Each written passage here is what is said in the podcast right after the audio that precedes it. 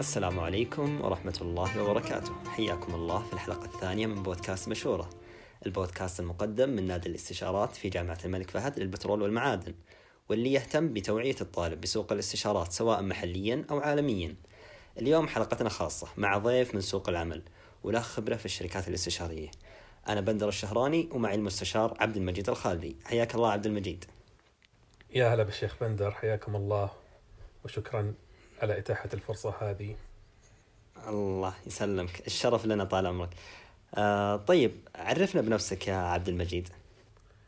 الله يعطيك العافية. يعني رحم الله امرأ عرف قدر نفسه. أخوكم عبد المجيد الخالدي. آه، أحد الشباب اللي شغالين في شركة من شركات ال Big Four. بدأت مشواري الوظيفي كمبرمج بحكم أني خريج من كلية الحاسب بجامعة الملك سعود.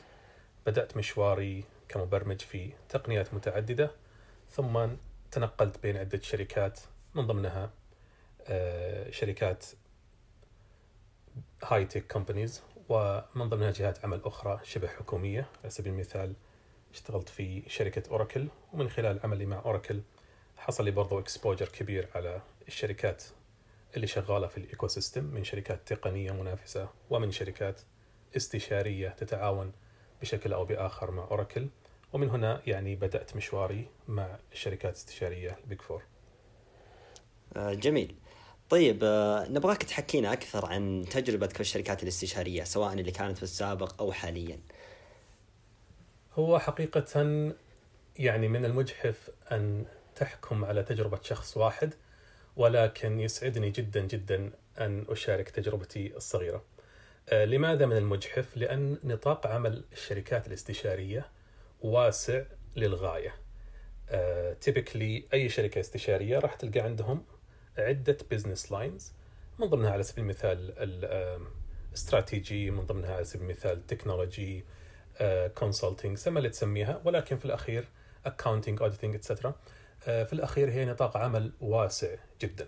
ولكن أنا أحكي من تجربتي الصغيرة بحكم أني شخص تقني وتدرجت في عدة شركات تقنية فبالتالي أنا دخلت مجال العمل الاستشاري تحت الذراع آه، التقني. فتجربتي من وجهة نظر آه، تقنية كانت هو تدرج طبيعي لمن هو يعمل مع ال tech vendors لما تشتغل مع شركة زي أوراكل أو مايكروسوفت أو غيرها فبالتالي أنت يا تنمو في ذات الشركة أو تنمو لدى منافس لها أو تتحور وظيفيا لتخدم أحد ال clients اللي كانوا شغالين معك آه، كزبون لهذه الشركة أو تتحور تحور آخر وهو آه، تحور في داخل ال ecosystem للشركات هذه بأن تقوم بدور الاستشاري لل clients اللي يحاولون يستفيدون من خدمات ال high tech company هذه وغيرها من الشركات. فهذا يعني هو تحول طبيعي في المسار الوظيفي. آه، وإن كان يعني لو نزلنا للتفاصيل إنه يكون تحول آه، مربك نوعا ما لكون الموقع الجغرافي اختلف تماما. فأنا انتقلت من بيئة سعودية خالصة إلى آه، يعني بيئة في North America تقريبا نغطي كندا ونغطي أجزاء من الولايات المتحدة الأمريكية. فهذا هو ال big shift اللي حصل لي هو ال culture وال environment والناس الجديدة اللي قابلتها بغض النظر عن آه، الأعمال اللي نمارسها بشكل يومي. طيب جميل آه، عبد المجيد اولا خليني أسألك يعني أنت كم لك يعني كم لك سنة في مجال الاستشارات بشكل عام؟ في مجال الاستشارات تقريبا نقول آه، في حدود السبع سنوات تقريبا. طيب جميل. هل اشتغلت آه، مع الشركات الاستشارية محليا وعالميا ولا كانت فقط برا؟ يعني؟ هو عملت أنا بشكل جزئي محليا عن طريق استشارات خاصة عن طريق زبائن صغار أساعدهم بشكل part time بشكل متقطع. أخذت ال flavor هذا وحسيت أنه ممكن الواحد يمارسه بشكل full time ولكن ما حبيت أني أمارسه محليا نظرا لأني آه، كان عندي أهداف أخرى مع وظيفتي الحالية وقتها ولكن آه، يوم حصلت لي فرصة خارج المملكة وجدت أنها فرصة يعني للتميز وفرصة لإثبات الذات وكذلك فرصة للتطوير المستمر كون الواحد حيكون متفرغ أكثر وتحت ضغط أكبر من الضغط اللي يواجهه لو كان شغال آه، يعني بين اهله وبين إخوانه. طيب آه، حكينا أكثر عن سالفة أو تجربتك في العمل في الخارج في المجالات الاستشارية، يعني بداية من وقت القرار اللي اتخذته إنه خلاص يعني أنا ذكرته قبل شوي بشكل بسيط بس يعني متى حسيت إنه خلاص أنا أحتاج يعني مجالات استشارية وفي الخارج، وبعدين حكينا كيف يعني تشوف حياتك اليومية والعمل في الخارج بشكل عام. هو الحقيقة كل واحد له تجربة مختلفة وأنا كمبتعث من بين مئات الألوف من المبتعثين لا شك إنه أثناء الدراسة في الخارج وأنا برضو درست في كندا أخذت الماجستير من جامعة اوتوا في مجال تقنية المعلومات أيضا. فلا شك إنه أي طالب مبتعث يدرس في الخارج لازم تنفتح شهيته على السوق المحلي هناك خاصة لما يكون في بلد رائد مثل الولايات المتحدة على سبيل المثال. فأنا واحد من مئات الألوف من المبتعثين اللي فعلا انفتحت شهيتي وتحمست جدا إني أثبت وجودي في السوق الكندي.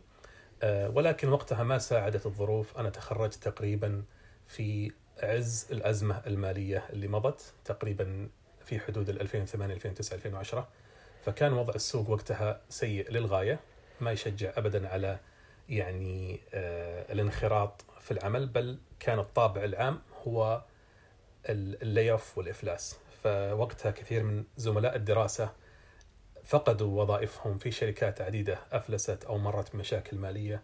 على سبيل المثال شركة Research In Motion اللي هي معروفة بمنتجها الشهير بلاك بيري وين هي الآن؟ وقتها كان لها عز وكان زملائنا اللي يعني في الماجستير شغالين فيها وكانوا يوعدونا ب internship ويوعدونا ب co-op إلى آخره ولكن الله يرحم حالنا وحالهم يعني ساءت أمور الشركة كثيرا وفي برضو غيرها من الشركات.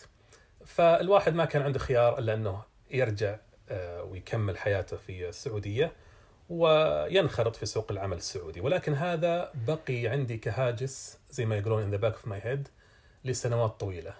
إنه في شيء في بالي أنا ما حققته. يعني آه، بغض النظر عن قيمته المادية بغض النظر عن مردوده يعني على آه، حياتي. ولكن هو هدف شخصي شيء أنا ما حققته وظل كهاجس في خاطري يجول لعدة سنوات. فحبيت إني أكسر هذا الحاجز.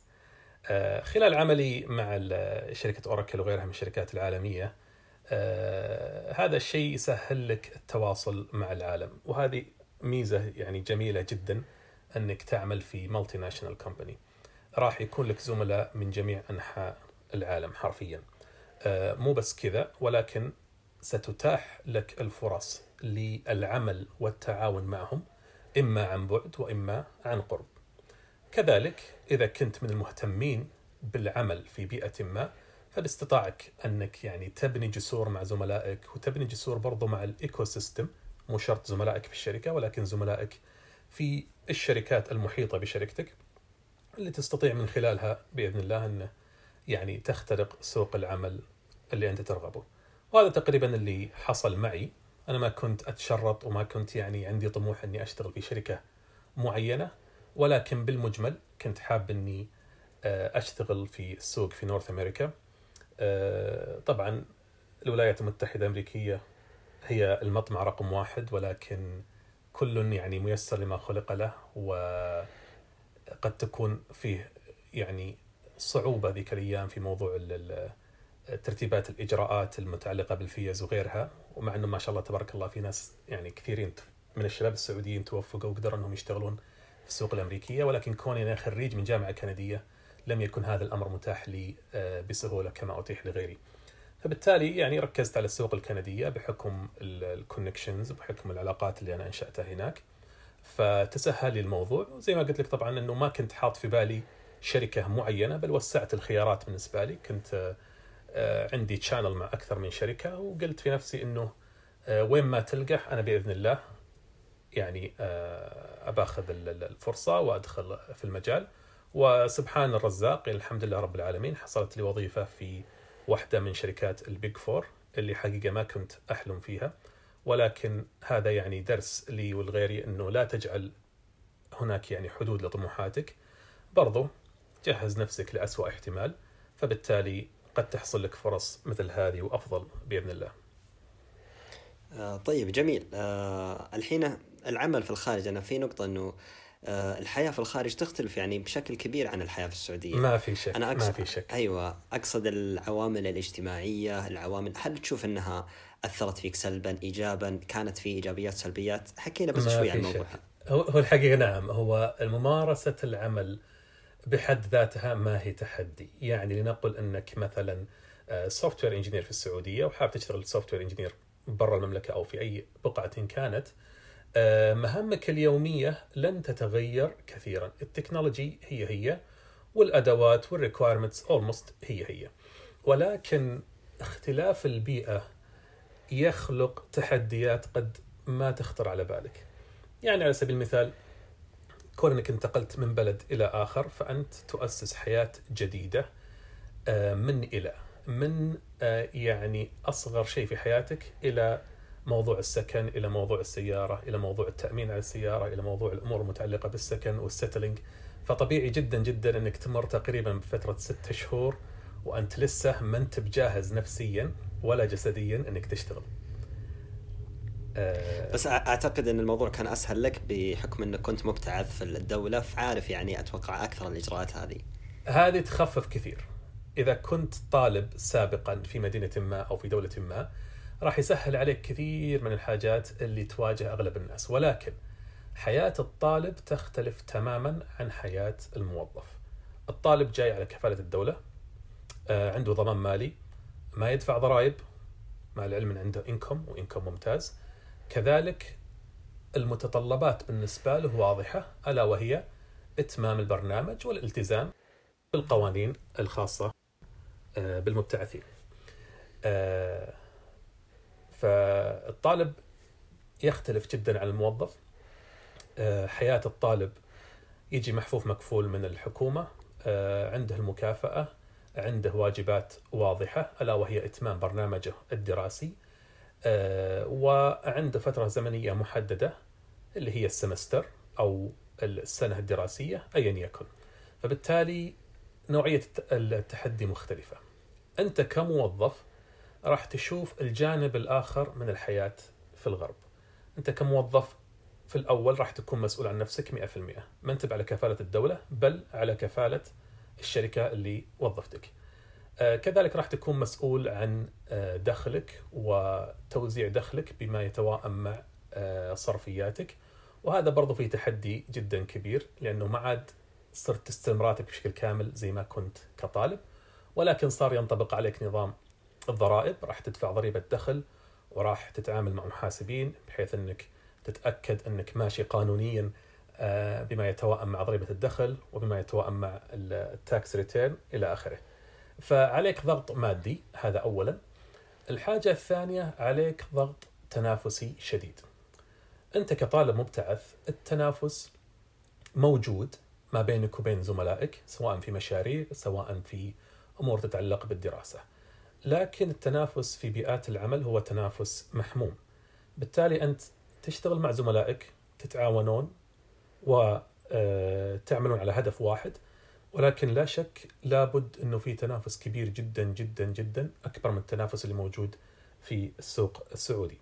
فهو تقريبا عامل الضغط الكبير كونك أنت من بيئة خارج North أمريكا أو خارج كندا آه، في حالتي آه، جاي من culture مختلفة وجاي بمبادئ مختلفة تعريفك للتعاون تعريفك للتواصل آه، تعريفك لل teamwork قد يختلف جزئيا عن البيئة اللي أنت جاي فيها.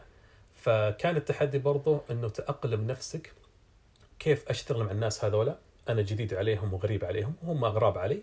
ولكن أنا اللي مطلوب مني إني أغير نفسي مو بهم. فهذا هو تحدي كبير ويشكل الصعوبة يعني ال- ال- الكبرى في التأقلم مع الحياة. آه طيب جميل. الحين آه، يعني في كثير من الطلاب أو يعني من الناس اللي مفهوم الشركات الاستشارية أصلا بشكل عام كأنه كذا ضبابي بالنسبة لهم.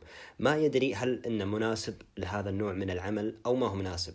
يعني أتكلم مح- محليا آه، مفهوم أو يعني الشركات الاستشارية بدأت تطلع بشكل أكبر يمكن في 2016 مع بداية الرؤية ويعني دخول الشركات الاستشارية العالمية أتكلم بشكل أكثر. فودي يعني أنت يعني من وجهة نظر الطالب كيف أعرف أن الشركات الاستشارية مناسبة لي أو لا؟ هو حقيقة آه، الشركات الاستشارية يعني موجودة في المنطقة منذ يعني مدة طويلة وما في شك أن سوقها انتعش مع التحول الوطني اللي تمر فيه المملكة العربية السعودية وهذه نتيجة طبيعية جدا. كذلك هي فرصة ذهبية للخريجين الجدد. طبيعة عمل الشركات الاستشارية هو أنك تقريبا تمارس جميع الأعمال اللي تخطر على بالك. الشركة الاستشارية آه، بتعريفها النمطي هي شركة تقدم استشارات في كافة المجالات. فبالتالي دورك الوظيفي داخل الشركة الاستشارية ممكن يكون أي شيء يخطر على بالك. كيف الكلام العمومي هذا؟ كيف ملخبطك الآن؟ هذا هو شعورك لما تدخل كموظف جديد في شركة استشارية. ما راح تعرف بالضبط إيش أنت قاعد تسوي. إي نعم. يعني ببساطة. ببساطة شديدة، ولكن خلني ابسط الموضوع لك بشكل أكبر. الشركات الاستشارية عندها business lines مختلفة. مثلا في مثلا على سبيل المثال accounting محاسبة، فأنت كخريج محاسبة راح تمارس العمل آه، المحاسبي الخاص بالشركات الاستشارية آه، بطريقة ما وراح تركز على واجباتك آه، إما مدقق أو غيره. أنا أتكلم من وجهة نظري كتقني في ال business line حق ال consulting راح برضه تمارس عملك كمستشار تقني في هذا المجال. ولكن بالعمومية التالية أنا ما تكلمت عن تقنية معينة وما تكلمت عن layer من ال layers حقت التقنية. هل أنت دورك قد يكون solution architecture advisory قد يكون دورك implementation يعني تجي تبرمج وتشتغل بيدك وتصلح لهم منتجات. قد يكون دورك quality assurance قد يكون دورك آه، استشاري آه، بحت من ناحية research and development فكل ما يخطر على بالك يمكن ممارسته داخل الشركات الاستشارية. لكن ما يتاح لك ليس بالضرورة يتاح لغيرك. الشركات الاستشاريه موسميا تنزل وظائف للخريجين الجدد تنزل برضو برامج internship و co-op بالتالي هم في بالهم business line معين جايين يلبون احتياجه. أنت مثلا في بالك تشتغل في مجال A قد تكون الشركة اللي تحلم فيها عندهم opening في المجال B. فهنا يجي يعني أنت ومبادئك أو أنت وطموحاتك هل فعلا طموحك إنك تشتغل آه، وتعزز نفسك في مجال ما أم إن طموحك أكبر من هنا أم أكبر من كذا وحاب إنك تنخرط في الشركات الاستشاريه وتستكشفها عن قرب؟ وهذا هو الصح إنه على أمل إنك آه، بعد دخولك للشركة ممكن تستكشف مجالاتها الداخلية وتنتقل من business line إلى business line آخر. أفضل طريقة لفهم عمل الشركات الاستشارية واللي هي يعني اخترت على بالنا جميعا لكن أغلبنا ما يسويها. ألا وهي إنك تفتح موقع الشركة على الإنترنت وتقرأ. راح تلاقي في صفحات مخصصة للطلاب الخريجين الجدد أو من هم على وشك التخرج. يعني الشركات الاستشارية كل الشركات في كل الشركات ال Big Four أنا أضمنها. وبرضه الشركات الاستشارية الأخرى الرائدة اللي برضه آه، منتشرة آه، في المنطقة ولها أعمال كبيرة في السعوديه عندهم نفس المبدأ ألا وهو توعية الطلاب الخريجين الجدد أو من هم على وشك التخرج بماهية الشركة آه، إيش ال business lines الموجودة؟ إيش المجالات اللي الآن راغبين نوظف فيها؟ what's it like يعني to work for this company بتلاقيهم حاطين لك آه، مقابلات ولقاءات مع ناس مثلك خريجين جدد وانخرطوا في برنامج تدريبي أو في برنامج توظيفي. فهم عارفين نفسهم وعارفين الحيرة اللي عند الطالب و already موفرين لك كل الإجابات على مواقعهم. ليش أنا أقول لك راجع مواقعهم؟ لأنه الإجابة قد تختلف من شركة لاخرى. كل شركة لها نظرتها في تطوير الطالب وكل شركة لها opening وحاجة في business line معين. فبالتالي ما أبغى أضيق عليك واسع آه، وهذا هو أفضل آه، طريقة وبما أنك فتحت الموقع ودخلت على الموقع لا تنسى تسوي لنفسك profile ما تاخذ منك إلا دقائق ولكن قد تكون هذه الدقائق عامل بإذن الله تعالى أنهم يوم من الأيام يتواصلون معك ويستقطبونك من ضمن آه، برامجهم. الشركات هذه كلها تشترك في شيء واحد هو توفير قناة للخريجين ومن هم على وشك التخرج بمشاركة سيفيهاتهم وأنك تسوي بروفايل وأنك يعني تعرف الشركة على نفسك فطالما أنك زرت الموقع ما راح تأخذ منك إلا دقائق وهذه نصيحة آه أنك تعمل لك profile بحيث تكون visible لل hiring team وال recruiters بحيث أول ما يكون في opening راح يوصلك على يعني typically يوصلك تنبيه على ايميلك أو يوصلك اتصال بإذن الله. جميل أنا حاب أسأل عن نقطة يعني الحين آه، من ناحية الاستقرار الوظيفي في الشركات الاستشارية يعني كيف أنا أقصد إنه لو مثلا الشركة وظفتني أو وظفت أي شخص عشان business line معين يحتاجون فيه عدد لو حصل إنه بعد ثلاثة أربع شهور يعني ما عاد صارت في projects كثير في هذاك ال business line هل إنهم راح يعني ممكن يتخلون عنك ولا إنه ممكن ينقلون لك ال business line ثاني والله هذا الهاجس موجود لدى أو عند كل موظف سواء كان موظف لدى شركة استشارية أو لدى أي شركة في القطاع الخاص الا وهو الهاجس الوظيفي. آه النقطة المهمة هنا إنه ما تشغل بالك برزقك بقدر ما تشغل بالك لأن الرزق طبعا من الله وموعود من الله بقدر ما تشغل بالك في الشيء اللي ينفعك. ألا وهو هل أنا قاعد أتطور أم لا؟ هل لو خسرت وظيفتي اليوم هل سأجد من يستقطبني أم لا؟ هذا هو السؤال اللي دائما نحطه في بالنا. أنه ما ندخل في ال comfort zone وننسى عملية التطوير. وكذلك ما ندخل في هواجيس الرزق والمستقبل اللي من شأنها أنها تثبطنا برضه عن تطوير أنفسنا. لو كان هذا هاجسك اليومي صدقني ما راح تقدر تشتغل والأسوأ من ذلك ما راح تقدر تتعلم أي شيء جديد. لأنه لما يجي على بالك أنك تشتغل أو تتعلم راح يغلبك الهاجس أنه ما في فائدة أنا بتعلم بكرة بيفصلوني. فهذه النقطة اللي أبغى أحطها آه، في بالك وفي بال المستمع الكريم. لكن عودة على الكلام نعم من طبيعة ال engagement في الشركات الاستشارية آه، هي العقود والمشاريع طويلة الأمد. آه، ما في شك السوق بعض الأحيان يمر في مرحلة انتعاش بعض الأحيان يمر في مرحلة ركود ولكن في كل الأحوال هذه ال cycles معروفة مسبقا لدى قيادات هذه الشركات. وما في شركة في العالم تفتخر أو تتمنى أنها تتخلص من موظفينها مقابل تخفيض التكلفة. فلذلك يتم التخطيط ويتم استقراء السوق آه، وبناء على ذلك يتم التوظيف. آه، الشركات هذه ما توظف أحد إلا إذا آه، عملوا مقاييسهم وتأكدوا أنهم راح يجيهم إنكم أكثر من التكلفة اللي تسببت فيها توظيفك والصرف عليك إلى آخره. هذا من ناحية، من ناحية أخرى عندهم دائما الفلكسبيتي زي ما يقولون إنه يعني في نظرية التطور أو في نظرية الأحياء إنه الكائنات اللي استمرت وما انقرضت ليست هي الكائنات القوية وإلا الديناصور كان كائن قوي جدا ولكن هي الكائنات المرنة مع التغيير. ونفس الشيء بالنسبة للشركات. الشركات هذه دائما تضع نصب أعينها آه، مرونة تامة لمتغيرات آه، السوق. وبالتالي التخفيف من عمليات فصل الموظفين أو تخفيض التكاليف. آه، إن حصل شيء من هذا القبيل وهذا دائما يحصل أنه مثلا في مشروع يوقف لسبب أو لآخر أو في انجيجمنت توقف طبيعي جدا. أنت ممكن تنتقل بين عدة مشاريع بل أنت الآن كموظف في شركة استشارية قد تكون على ملاك أكثر من مشروع. قد تكون 50% من وقتك على مشروع ألف و50% على مشروع باء بعد شهرين ثلاثة تلاقيك عملت شفت لمشروع منهم أو عملت برضه مشروع آخر. فبالتالي الفرص يعني ما هي أبيض وأسود والمشاريع بطبيعتها ما هي يعني أبيض وأصفر أبيض وأسود يا صفر يا واحد لا آه، فيه مرونة تامة وفيه أمان وظيفي آه، إلى مستوى جيد في هذه الشركات الاستشارية.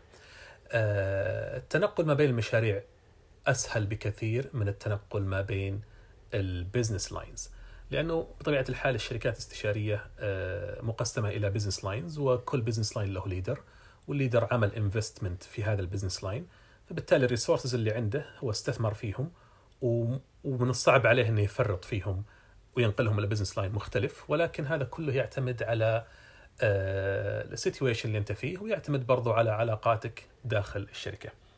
وهذه نقطة مهمة جدا جدا جدا. آه، في الشركات الاستشارية بطبيعة الحال العمل ضغط وستكلف بعمل فوق طاقتك وسوف تكلف بعمل فوق ما يسمح به وقتك. هذه فاكت لو تلاقي لك واحد موظف في شركة استشارية وعنده وقت فراغ يعني ممكن تحط عليه علامة استفهام. هذه هي طبيعة عمل الشركات الاستشارية بالتالي الكل بشكل أو بآخر عنده تقصير وعنده عيوب. ما في أحد perfect نظرا لأن الناس قاعدة تشتغل فوق طاقتها. لكن متى تجي المفاضلة؟ المفاضلة تصير في ال attitude في سلوكك أنت كموظف. طريقة كلامك طريقة جدلك طريقة أو قدرتك على الإقناع وقدرتك على ضبط النفس وذكائك العاطفي. يعني الموظف اللي يتحلى بصفات حميدة في جميع ما سبق مهما حصل له من الضغوطات مهما ألغيت مشاريعه أو حصل له تصادم ما بينه وبين الكلاينت ما راح هذا يأثر عليه داخليا في الشركة. بل إذا تحلى بهذه الصفات راح دائما تكون له الفرص آه، متاحة على الدوام. والعكس من ذلك آه، هو الصحيح. لأنه في الأخير الجميع يعني لديهم عيوب والجميع سيقصرون لأنهم في الغالب يكلفون يعني بطبيعة العمل الاستشاري راح تكلف بعمل فوق طاقتك. فهنا موضوع العلاقات الشخصية مهم جدا جدا وكثير من الشركات يعني واضحين في هذا الشيء. يعطونك إياه في ال orientation يقول لك ترى ال connections مهمة جدا جدا. إحنا بنعلمك إحنا بندربك إحنا نبي نصبر عليك ولكن برضه مطلوب منك أنت أنك تبني علاقاتك داخل الشركة. مو بس تقول أنا شغال مع المدير محمد خلاص. بصير يوميا أتواصل مع محمد ومحمد فقط. لا مطلوب منك تتعرف على المدراء الآخرين. سواء بينكم عمل مشترك ممتاز. ما بينكم عمل مشترك ممكن تقول له أه تفضل معي والله عازمك على قهوة ولا وش رأيك نقضي البريك سوا إلى آخره. أنت وأسلوبك. هذه يسمونها يعني بناء العلاقات آه، داخل الشركة آه، يشجعون عليها موظفينهم آه، بشكل صريح ويقولون لك إنه علاقاتك هي اللي تحكم مستقبلك الوظيفي. تتعرف على المدراء الآخرين تعرف إيش قاعدين يسوون تكون علاقة معهم وتشوف كيف ممكن يتم التعاون ما بين فريقك وفريقهم.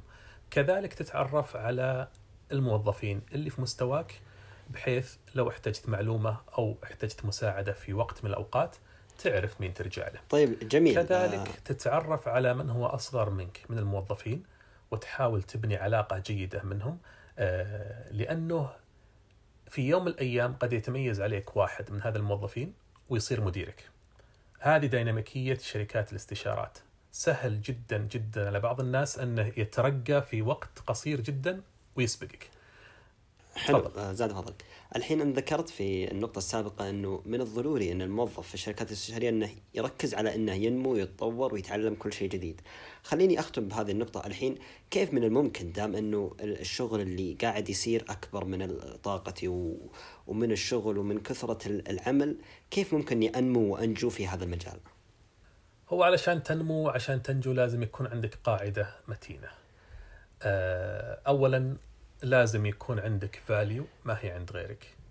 يكون عندك مثلا مهارات معينة إن كانت مهارات تقنية إن كانت مهارات تواصل تميزك عن غيرك. آه، ثانيا لا تفهم إن الشغل ما راح يكتمل، الشغل eventually راح يطلع بشكل مكتمل، راح يطلع بشكل جميل، ولكن أنت في الغالب راح تحرق نفسك بنسبة 110 150 فوق طاقتك علشان توصل لهذه النتيجة الطيبة. لكن عودة على الكلام لازم تتميز بمهارة معينة أو بمعرفة في مجال معين أو بعلاقات وهو الأهم بعلاقات قوية اللي تفيدك لو إنك متميز بمعرفة معينة أو لو إنك متميز في آه، مهارة آه، معينة. أنا ذكرت إنه آه، ستكلف بأعمال تفوق طاقتك وسوف تكلف بأعمال تفوق جدولك اليومي وستمارس وستواجه نوع من التقصير في عملك. As a matter of fact. لكن اولا هذه مرحلة مؤقتة تمر فيها. أنت لما الآن تدخل وتكون لك السنة الأولى في الشركة الاستشاريه آه، مدراءك والبيئة اللي حولك قاعدين يتفهمون أنك لسه في مرحلة تعلم وفي مرحلة صمود. مو شرط صعود ولكن صمود. وهم قاعدين يختبرون معدنك. آه، مهاراتك تتطور بشكل فائق. وسيصبح ب- بإمكانك إنك يعني آه، المهمة اللي كانت تاخذ منك خمس ساعات بدون مبالغة ممكن تاخذ منك ساعة أو نص ساعة. المهمة اللي زمان كانت تاخذ منك أسبوع راح تاخذ منك الآن يوم يومين ثلاثة. هل لأنك طورت مهارة وصرت أفضل؟ نعم.